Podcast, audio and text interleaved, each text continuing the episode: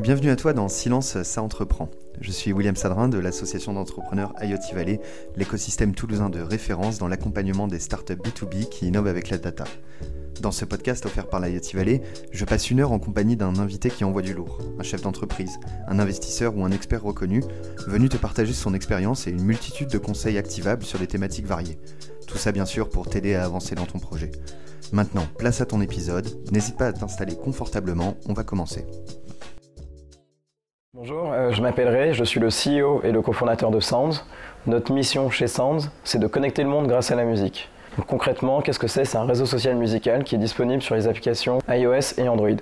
Aujourd'hui, je vais vous parler de croissance, de vitesse d'exécution et de language, et surtout comment créer des effets de réseau dans vos produits, ce qui nous a permis, nous, de passer de 0 à 3 millions d'euros de chiffre d'affaires annuel récurrent sans dépenser le moindre euro en marketing.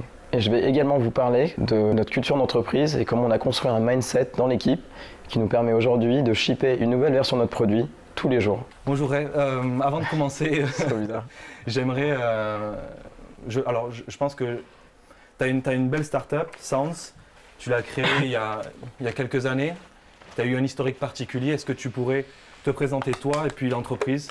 Donc c'est une app euh, en B2C. Est-ce que tu pourrais revenir sur... Euh, Donc euh, déjà, bonjour tout le monde. Euh, merci beaucoup à Pierre et Arnaud pour l'invitation. je ferai hyper gaffe au terme d'expert. c'est un terme que je déteste. C'est généralement les mecs qui s'appellent experts sur LinkedIn et qui viennent me voir, leur faites pas confiance. quoi. et puis surtout, prenez pas pour argent comptant tout ce que je vais vous dire. la seule vérité, c'est le marché. Quoi. Est-ce que les gens ils sont prêts à payer pour votre produit ou l'utiliser? C'est tout. Tout le reste, c'est du bullshit.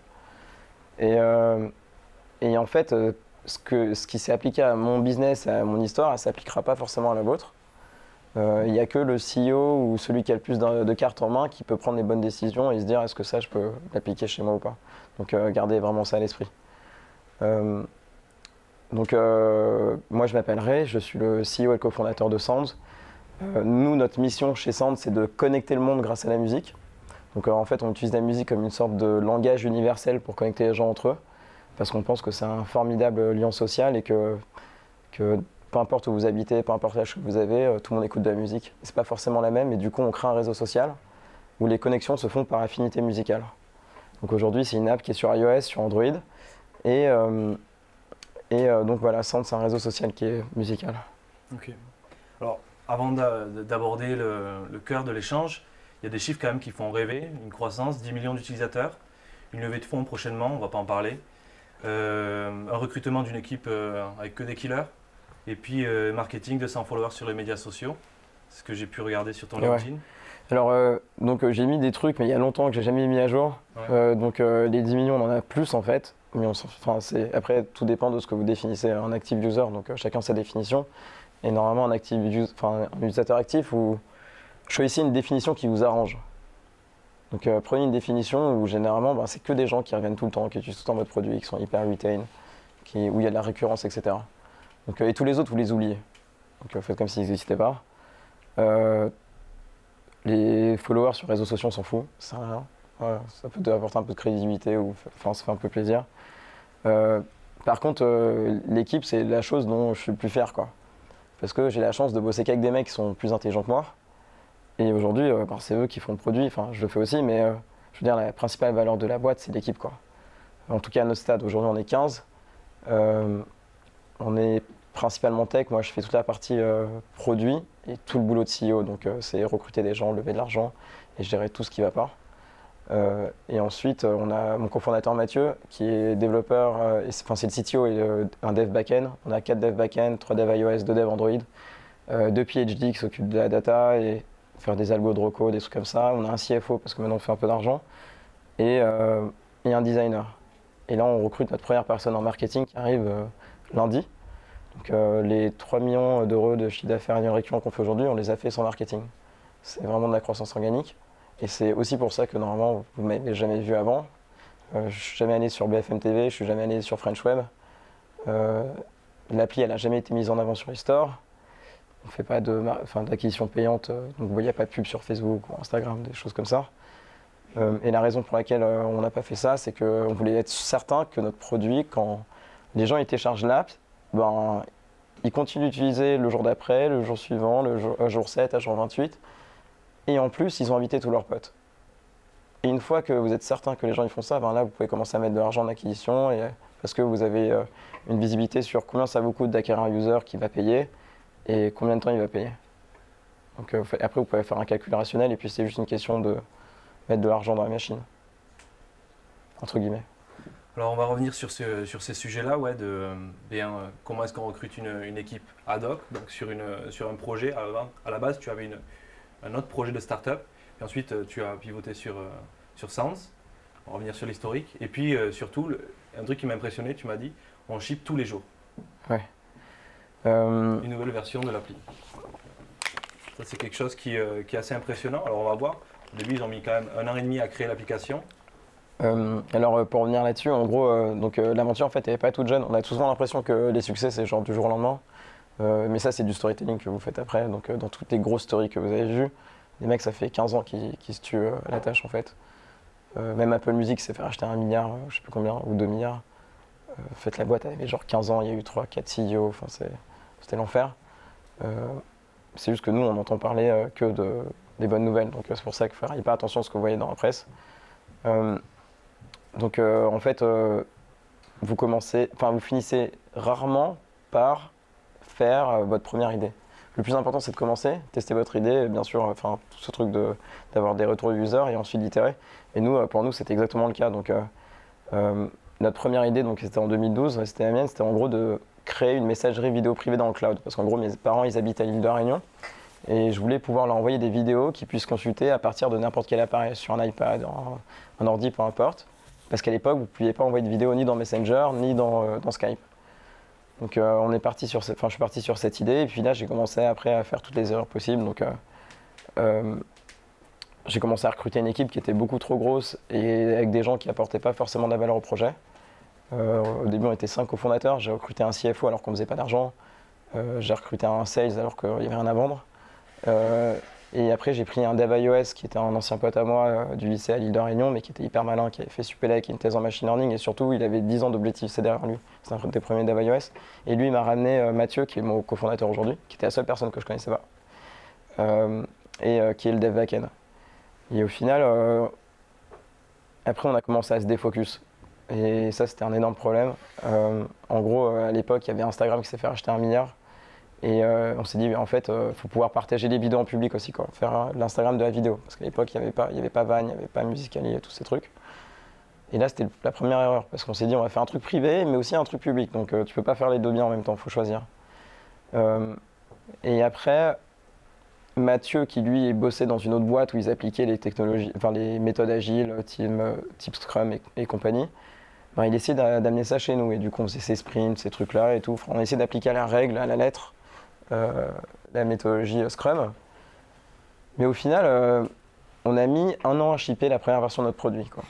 En utilisant les méthodes Scrum Ouais, parce qu'en fait, on, ça dépend de qu'est-ce que tu appelles shipper.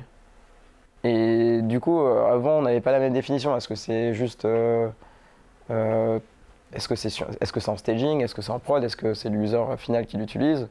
Est-ce que genre juste c'est fait et que c'est prêt pour un code review Enfin, qu'est-ce que tu appelles, qu'est-ce que appelles shipper Du coup, aujourd'hui, notre définition de shipper, c'est. c'est faut que l'user il l'a entre les mains. Tant qu'il l'a pas entre les mains, ben non, c'est pas shipper. Donc ça, il faut être hyper clair là-dessus. Donc la première version de notre produit, on a mis un an. Quand on l'a sorti, bien sûr, ça marchait pas. On a fait un coup de pub, euh, ça fait comme ça, puis ça redescend. Tes potes, ils l'utilisent, et ta famille l'utilise les premiers jours parce que c'est pour te faire plaisir. Après, ils se cassent. Du coup, tes cohortes, elles sont pourries, quoi. Ta rétention, est nulle. Et puis, euh, du coup, euh, bah là, tu te prends un peu une claque, quoi. Tu t'es enfermé pendant un an, tu te dis, oh, putain, mon truc, il marche pas. En plus, il y a 1000 bugs, ça te rend fou. Notre produit était gigantesque, c'était un vrai réseau social. C'était comme un YouTube. Enfin, le truc, c'était énorme. Tu pouvais prendre une vidéo, rajouter des fils, mettre de la musique. tu prenais la tête. Il y avait trop de trucs. Il y avait beaucoup trop de trucs. Et, et après, en fait, euh, il y a un invest qui m'avait vu à un, concours de start-up, il m'a dit viens me voir. J'ai fait un partner meeting fin 2014 et je lui ai dit en fait je vais tout casser et je recommence. Si ça marche bien, je reviens vous voir, sinon c'est pas la peine. Et février, 2014, février 2015 du coup, je crois. Ah non voilà, c'était fin 2013, je l'ai vu et février 2014 je repars le voir. en fait, on met 4 mois à refaire une deuxième version de notre produit qui était plus focus sur la musique. En gros, les gens pouvaient choisir une musique et faire une vidéo par-dessus, comme un Musical.ly à l'époque, sauf que ça n'existait pas. Et donc, euh, là, les chiffres, ils sont un peu meilleurs, mais c'est pas toujours ça. Enfin, c'est toujours pas incroyable. Mais l'invest, il me dit, OK, euh, je mets la moitié, va chercher l'autre moitié auprès de Business Angel. Et en fait, du coup, euh, je fais euh, le process avec les Business Angel. Et pendant le process, là, on fait Sounds, en fait. Et ça nous a pris 36 heures. Et en fait, qu'est-ce qui s'est passé? C'est juste que je voyais que les gens, ils détournaient l'usage de mon produit. En fait, ils choisissaient de musique, mais au lieu de filmer, ils cachaient la caméra. Ça faisait une vidéo noire de 15 secondes, mais avec de la musique. Et ensuite, ils partageaient euh, cette petite vidéo noire euh, avec de la musique sur Instagram. Et je me dis, mais pourquoi ils font ça?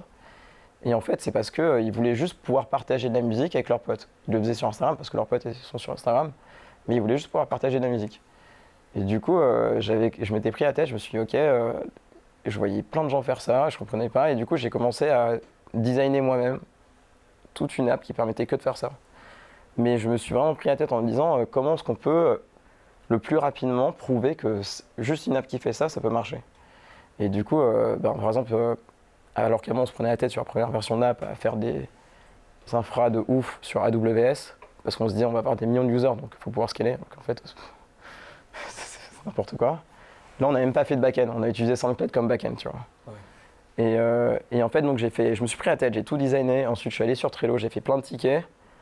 Et j'ai hyper détaillé, donc aussi bien sur le design en disant voilà c'est telle fonte, euh, telle taille, telle couleur, et sur la tech aussi. Je dis, tu utilises. combien de, personnes On était encore 5 cofondateurs. Sauf que euh, le dev iOS, il devait écrire sa thèse. On avait pris un mec freelance à Marseille, euh, avait que j'avais trouvé sur GitHub.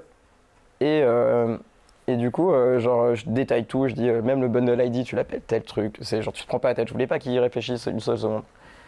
Et euh, je lui dis, euh, quand, ça prend combien de temps à faire ça? Il me dit, je pense en deux jours, je peux le faire. Et un week-end, du coup, euh, sans se coucher pendant 36 heures, on le fait. On était en, je crois que c'était, on utilisait Skype peut-être pour se parler, je crois. Et on se prenait pas la tête et on se disait, ben, il faut un nom. à l'époque, ça s'appelait pas Sounds.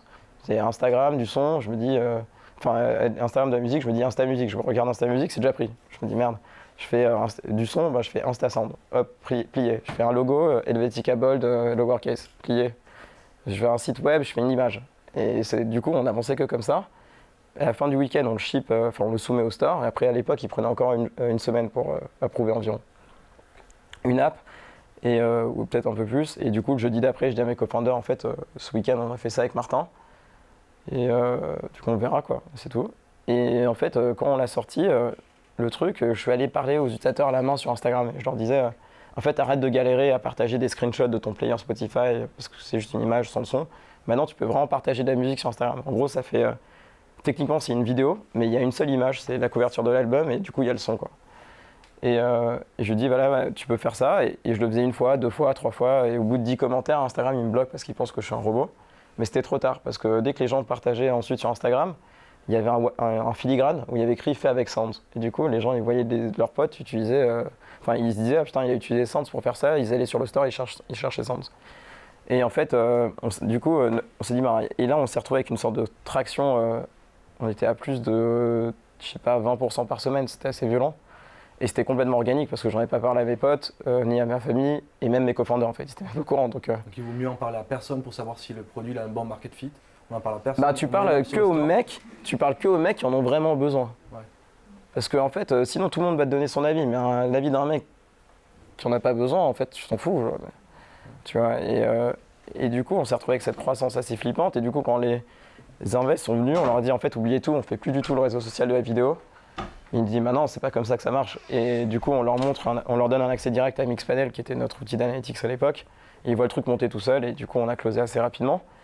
Donc euh, voilà, on a mis un an à shipper première version, euh, 4 mois la deuxième, 36 heures c'est la première version de Sans, mais il n'y avait vraiment rien. Quoi. Il, y avait, quasiment, mais l'essentiel de la valeur était là. Quoi.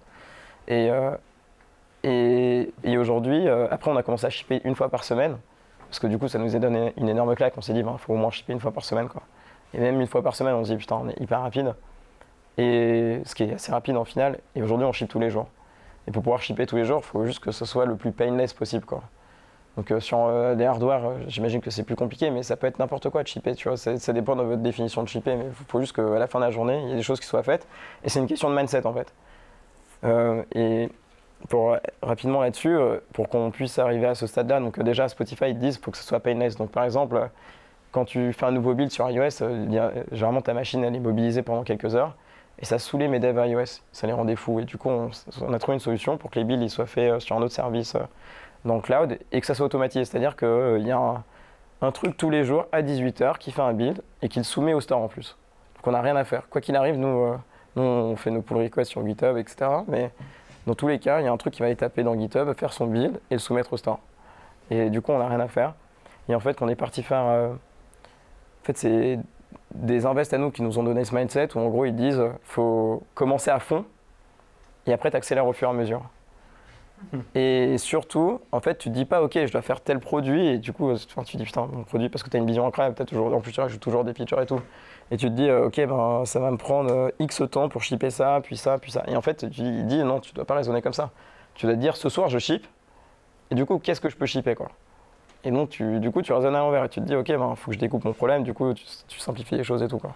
Tu segmentes bien ton problème, tu le mets dans des. Euh, ouais, l'idée c'est de faire des petites tâches et de. C'est quoi ta définition en fait de shipper? Qu'est-ce que tu ships à chaque fois comme feature?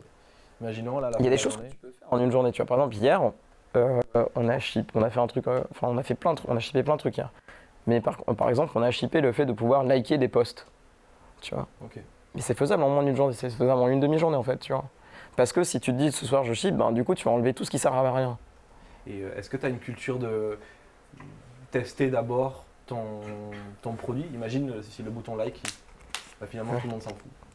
Tu, le, testes où Tu le testes comment Alors, euh, nous, euh, comme je vous disais, donc la seule vérité, c'est le marché. Donc, ce qu'on fait, c'est que déjà, je parle à tous les utilisateurs. C'est la première chose que je fais en me levant le matin, la dernière chose que je fais avant de me coucher.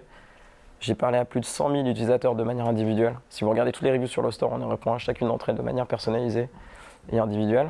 Donc, les users, ça les surprend toujours. Et surtout, moi, ça me fait peur de perdre le lien avec les, les utilisateurs, en fait de se dire, mais en fait, je ne sais même plus de ce dont ils ont besoin.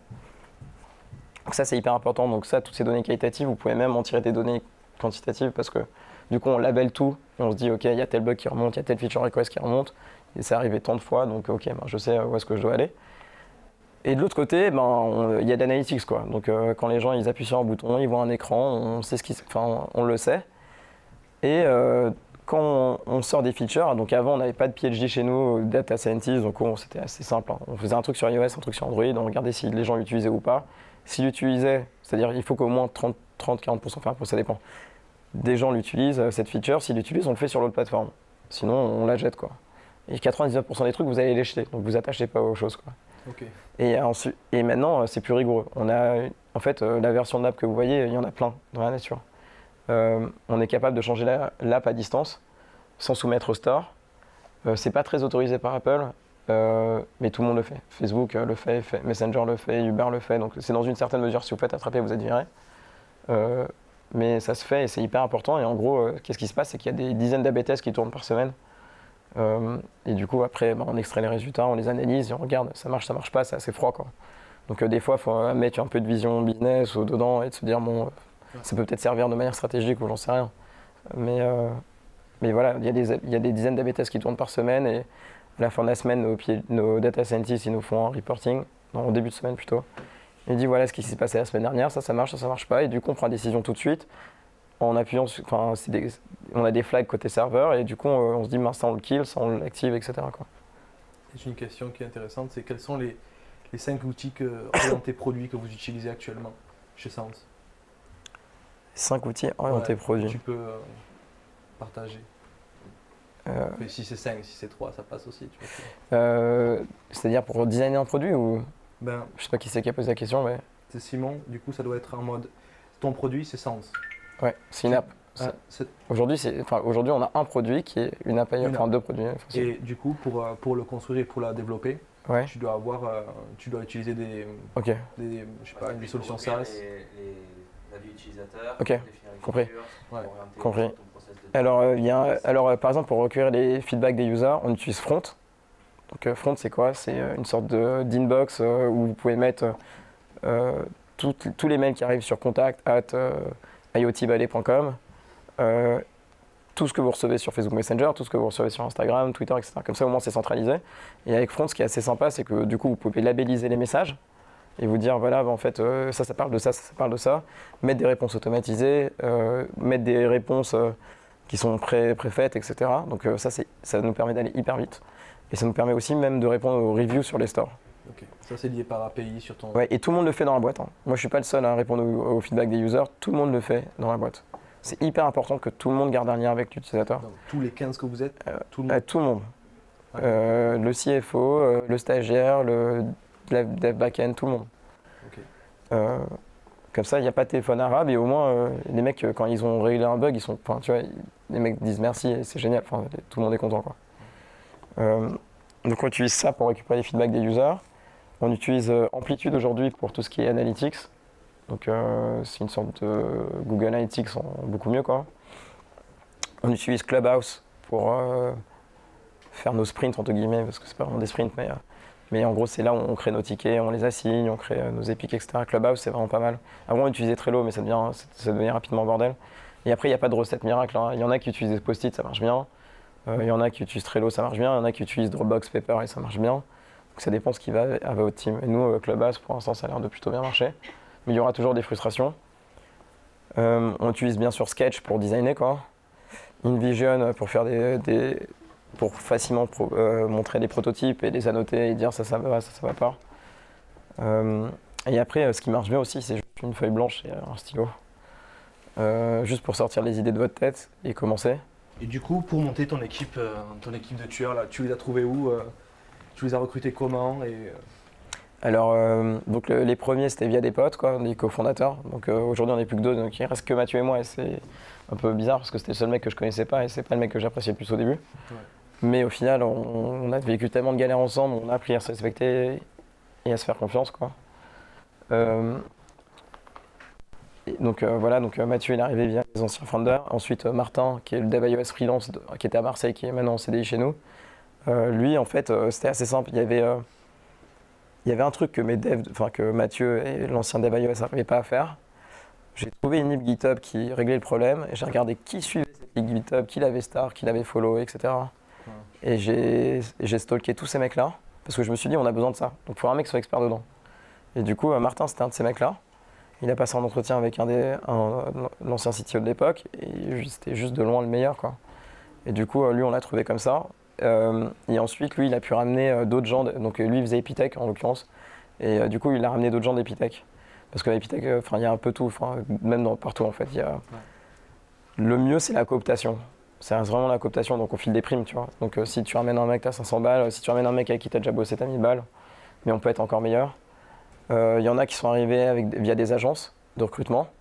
Et ensuite, juste, on a un process de recrutement. Et en fait, euh, le truc le plus dur, c'est de recruter des talents. Mais en fait, si tu as une méthodologie, un process, euh, tu vois que, genre, en fait, euh, c'est pas vraiment un problème. Tu vois, il faut faire entrer beaucoup de gens dans, dans le pipeline, dans, dans- dans le pipe. Et il y a un bouquin qui nous a aidé qui s'appelle Who, euh, The A Method of Hiring, qui est vraiment très bien. Il va vous donner des, des questions concrètes à poser, euh, dire, enfin, comment tu fais ton process, etc. Euh, changer un peu ton mindset, mais bon, après, vous faites votre méthode à vous, quoi. Et nous, euh, c'est juste qu'en fait, il faut constamment en- être en train de vendre ta boîte et constamment être en train de recruter.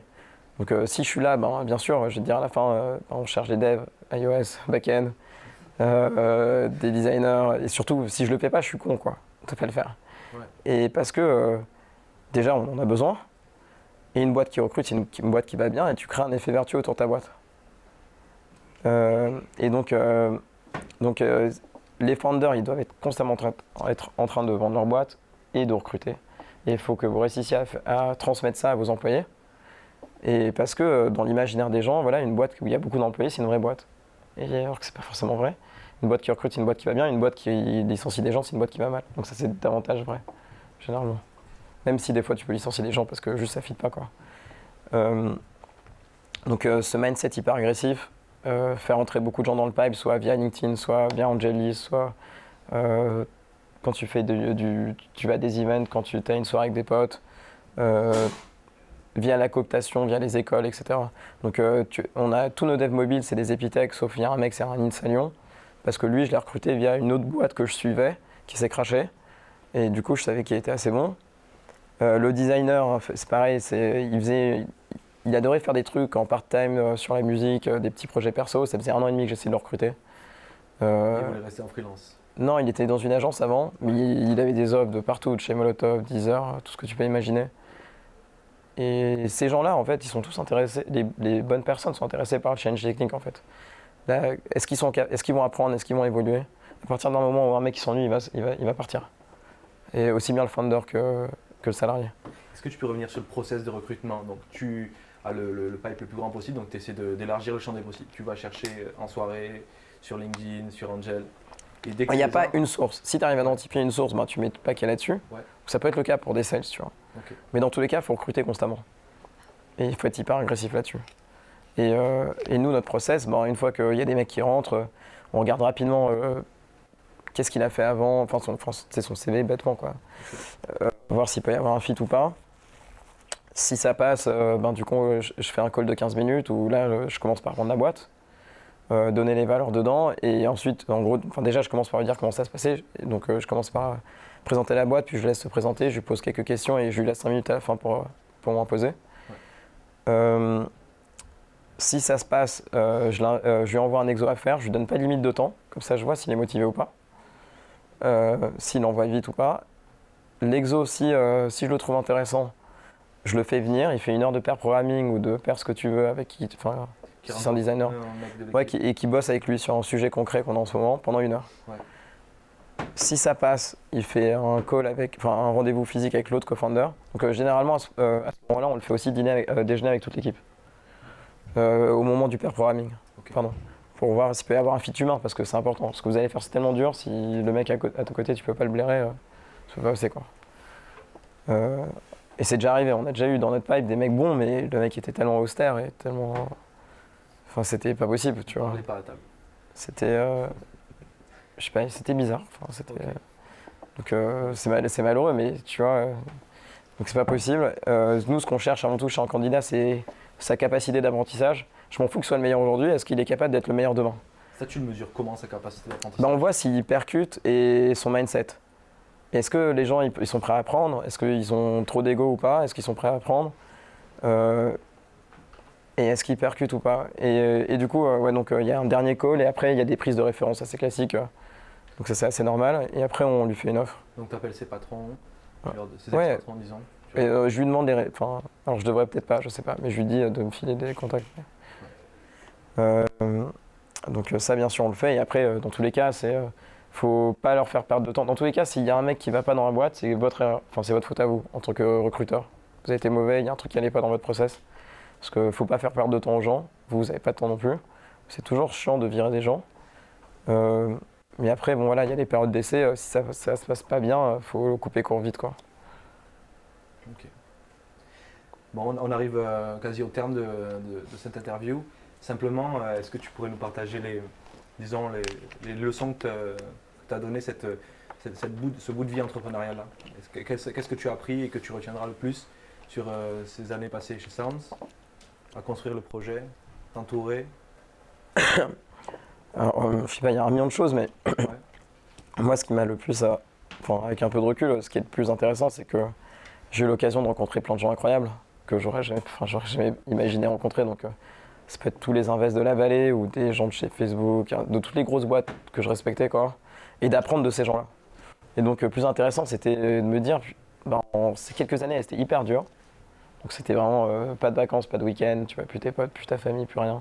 Et ça faut pas le faire, faut, faut se préserver. C'est euh, ce que je disais hier et je le répète aujourd'hui parce que c'est trop important. C'est prenez soin de vous, continuez à faire du sport, mangez, mangez sainement, euh, dormez bien et passez du temps avec votre famille.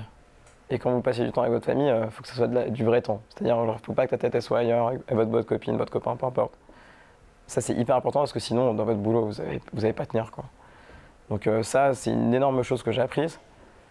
Ensuite, toutes les erreurs que tu peux faire, elles sont souvent basées sur la communication. Très très souvent. C'est un truc hyper dur. Communiquer avec les gens, euh, que ce soit tes salariés, tes co-founders euh, ou, ou tes invests. Communication très important. j'ai énormément appris, je me suis fait un, réseau gigantesque. Et ouais, non, c'était le fait de me dire, bah, en fait, pour changer, bouger les lignes, en fait, t'as pas. Euh, en fait, toutes les choses. En fait, je me, moi, je me suis souvent dit que tout ce qui était fait autour de moi, c'est, elles sont faites par des gens qui sont pas forcément plus intelligents que moi. Et j'ai pas besoin d'être plus intelligent que les autres pour avoir un impact et faire vraiment des choses, tu vois. Et c'est pour ça que quand tu ships rapidement, bah, c'est gratifiant. C'est hyper gratifiant. Donc euh, tu te dis, euh, bah ouais, je fais des trucs. euh, Enfin, c'est mon travail, quoi. C'est, euh, et, y a un tu vois l'impact directement, et ça, ça vous motive, en fait. Parce que être dans des cycles trop longs, de 6 mois, 1 an, ça te démoralise. Il faut garder la foi pendant 6 mois, 1 an. Te dire, est-ce que ça a marché, ça a marché. En plus, quand tu le lances, ça n'a pas marché. C'est le cas en plus des boîtes ici qui sont plus dans le B2B où les cycles de business ils sont Ouais. un peu plus longs. Du coup, trouver des choses qui peuvent euh, vous motiver à shipper tous les jours Mhm. et à vous dire, bah là, on fait des- du progrès. Quoi. Et ça peut être, euh, quand tu es en B2B, euh, bon, c'est pas forcément que sur ton produit.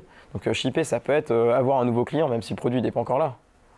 Ou un mec qui, a qui signe, quoi. Genre qui file du cash en avance, j'en sais rien. C'est ça, c'est pas dépendant de quand est-ce que tu vas sortir ton produit, peut-être. Ça dépend. Trouvez, trouvez vos KPI à vous.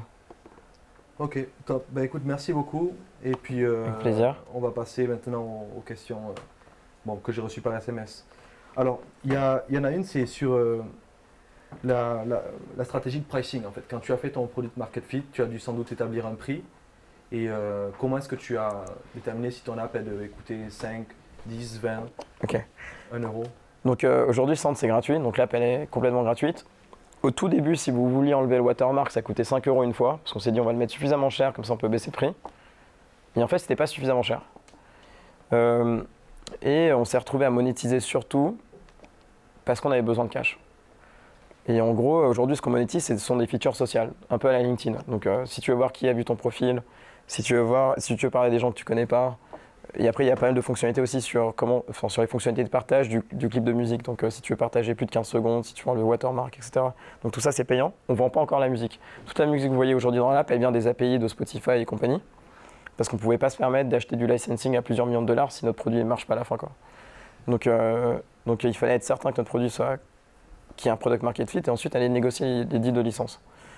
Et donc, euh, et aujourd'hui, c'est ce qu'on fait. Parce qu'en gros, on va couper ces API de Spotify et intégrer le catalogue chez nous. Euh, et pourtant, on vend déjà des abonnements à 10 et 20 dollars par mois. Et les gens, ils nous disaient, euh, mais pourquoi les gens ils vont payer 10 dollars euh, pour toi et pas 10 dollars pour Spotify? Je leur disais, mais en fait, les gens, ils vont même payer 20 pour nous. Et on leur donnera même pas la musique. Et je voulais leur prouver. Du coup, on a lancé le truc. Et les gens, aujourd'hui, payent, enfin, c'est ce qu'on met en avant, 20 dollars par mois. Il y a même des gens qui payent 6 mois d'avance ou un an d'avance. Et quand on l'a lancé au tout début, on avait fait un mois, 6 mois, un an. Un an, c'était 100 dollars par mois à l'époque. Aujourd'hui, c'est 200. Et on s'est dit, putain, s'il y a deux mecs qui l'achètent, euh, on se paye un resto. Et euh, s'il y a un mec qui l'achète, on se paye un resto. Et il y en a deux qui l'ont acheté le, le jour, même. Et du coup, on est parti au Septime, qui est un resto plutôt cool à Paris. Et, euh, et en fait, alors que tout le monde me disait, mais c'est sûr, ça va pas marcher, mais qui a payé 100 euros Enfin, c'est pas possible. Et en fait, euh, c'est ça la vérité. Le truc, c'est que tant que t'as pas testé, tu sais pas, tu sais rien. La seule vérité, c'est le marché. Et, euh, et du coup, on, euh, et après, donc euh, il y avait ces un mois, six mois, un an, et puis j'ai rencontré un mec dans la vallée qui avait un produit assez similaire au nôtre, qui fait une, euh, qui est une boîte qui s'appelle Smule, où ils ont en gros des apps comme euh, Magic Piano, Magic Karaoke. Euh, c'est 120 millions de users dans le monde. Ils doivent faire un chiffre d'affaires proche du milliard de dollars. Et lui, il me disait, ils ont tout testé, et, le meilleur modèle, c'est 2,99 par semaine. Du coup, on s'est dit, s'il y a tout testé, c'est 2,99 par semaine. Donc, pour faire passer d'une appli gratuite à payante, il faut pratiquer un prix de 2,99. Alors, l'appli, elle est toujours gratuite. Ouais. C'est juste qu'il y a des fonctionnalités qui sont payantes dedans. D'accord, c'est du premier. Et euh, si tu veux aller dedans, eh ben, déjà, on est passé de 5 dollars en une fois à euh, 2,99 par semaine. Donc, déjà, c'est de la récurrence. Mhm. Donc, c'est vachement plus intéressant. Euh, et ça coûte aussi beaucoup plus cher. Les gens, ça les étonnait. Ils se sont dit, c'est plus cher que Spotify. Donc, maintenant, on fait que le mois parce que c'est plus simple à gérer. euh. Mais Ok. Il y a quelqu'un qui tape sound, sounds. En fait, s'il y a quelqu'un qui tape sound dans le, dans, dans le store Google, il trouve pas l'appli. ouais, il faut taper, malheureusement, alors, c'est un truc qu'on est en train de régler, mais il faut taper Sounds App sur le store de Google, sur euh, le store d'Apple. Sounds, ça suffit. Ok. Bon, une, une question un peu plus euh, euh, sérieuse, disons, c'est euh, le fait. Alors, il y a des côtés positifs de shipper tous les jours. Il y a du. ça augmente l'ego, on dit qu'on avance, qu'on produit. Alors, pas vraiment l'ego. Alors, c'est important. Ah, excuse-moi, L'ego, laissez-le chez vous. Et prenez pas des gens qui ont des égos. Vraiment. pour recruter. Non, je veux dire, ça met en confiance, c'est ça que je veux Ouais. dire. Et Oui, ça, c'est le- pour le moral. Tu le vois que tu avances. Par contre, il doit y avoir quand même des côtés euh, négatifs à, à shipper tous les jours. Tu le vois auprès de tes équipes, est-ce que tu peux nous en dire plus? Euh, les côtés négatifs qu'on va avoir, c'est que ben, du coup, euh, tu casses des choses quoi. plus souvent. Parce que tu passes moins de temps à faire la QA et tu casses des choses constamment. Mais Après, c'est le mindset à Facebook. Alors, nous, notre mentor, c'est Stan Chudowski, qui est le directeur de Messenger. Et eux, c'est des brutes. C'est des sacrés brutes. Et euh, si vous voyez, en fait, Facebook, ils ship une fois par semaine. Après, euh, enfin, sur le store. Mais remotely, ils ship tous les jours, plusieurs fois par jour. Et donc, si eux, ils sont capables de le faire sur 2 milliards de users, euh, bah, tu vois, sur 12 millions, 15 millions, c'est pas grave. Je peux péter des trucs, mais c'est pas très grave encore. Sur des, alors, alors, encore une fois, ça s'applique à mon business à moi. C'est pas très grave, c'est 20 balles par mois. Mais quand vous faites du B2B où c'est un grand compte et que lui, il s'attend à un niveau de qualité, c'est plus délicat. Donc euh, faites gaffe. Et après, si vous êtes dans la santé, bien sûr, faire attention. Ça, dépend des secteurs. Ils sont violents, il faut faire attention, il y a des institutions. Ouais, voilà, faire gaffe. La musique, c'est un, marché particulier. Bon, mais ah, une dernière question. Petite question pour les nouveaux, que veut dire shipper? Euh, on en a déjà parlé, euh, shipper, enfin pour toi, donc c'était Pour nous, c'est euh, ouais, bah, que quand la feature qu'on a, ah. qu'on a, qu'on a designé et développée, ben, l'utilisateur il peut l'utiliser.